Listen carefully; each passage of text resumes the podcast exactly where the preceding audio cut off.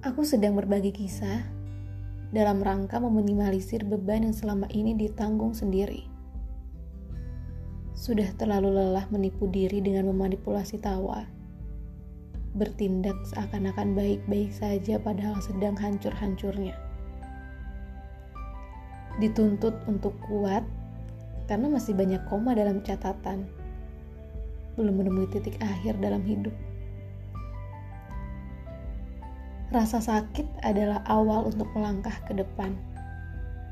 Sebuah pembekalan untuk menjalani hidup yang terkadang beberapa cerita datang tanpa diminta. Ia hanya menjalankan tugasnya dari sang semesta, penulis skenario terbaik. Sering dibilang sebagai takdir katanya. Kadangkala seseorang yang sering gagal merupakan seorang hamba yang paling Tuhan sayang Sebab di titik itulah kekuatan dan iman manusia diuji. Terdapat dua pilihan setelah ujian, lulus atau remedial. Dominan manusia menganggap kegagalan bagian akhir dari kisah hidup, manakala ia tahu.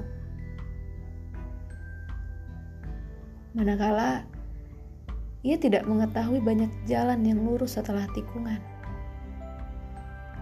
Begitulah sifat manusia, terkadang kita harus menjadi obat untuk diri sendiri padahal beberapa luka datang dari omongan receh yang katanya hanya sebuah candaan belaka.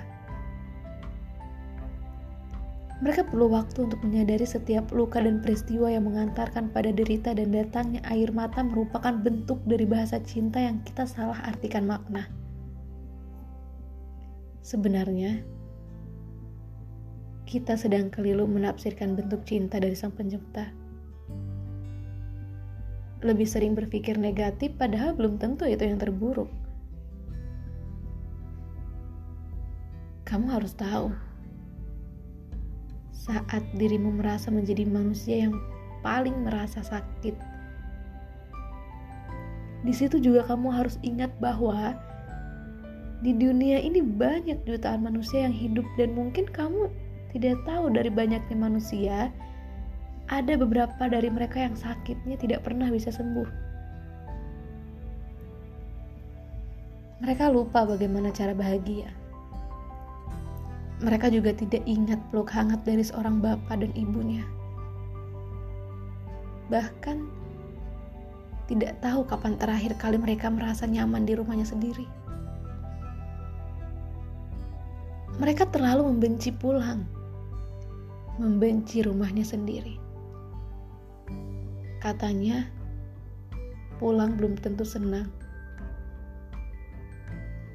Lantas, masihkah kita merasa menjadi manusia yang paling tidak beruntung dalam hidup? Jika rumah menjadi tempat ternyaman untuk pulang, maka kita menjadi satu dari jutaan mereka yang beruntung Tugas kita hanya perlu bersyukur. Takdir memang milik Allah.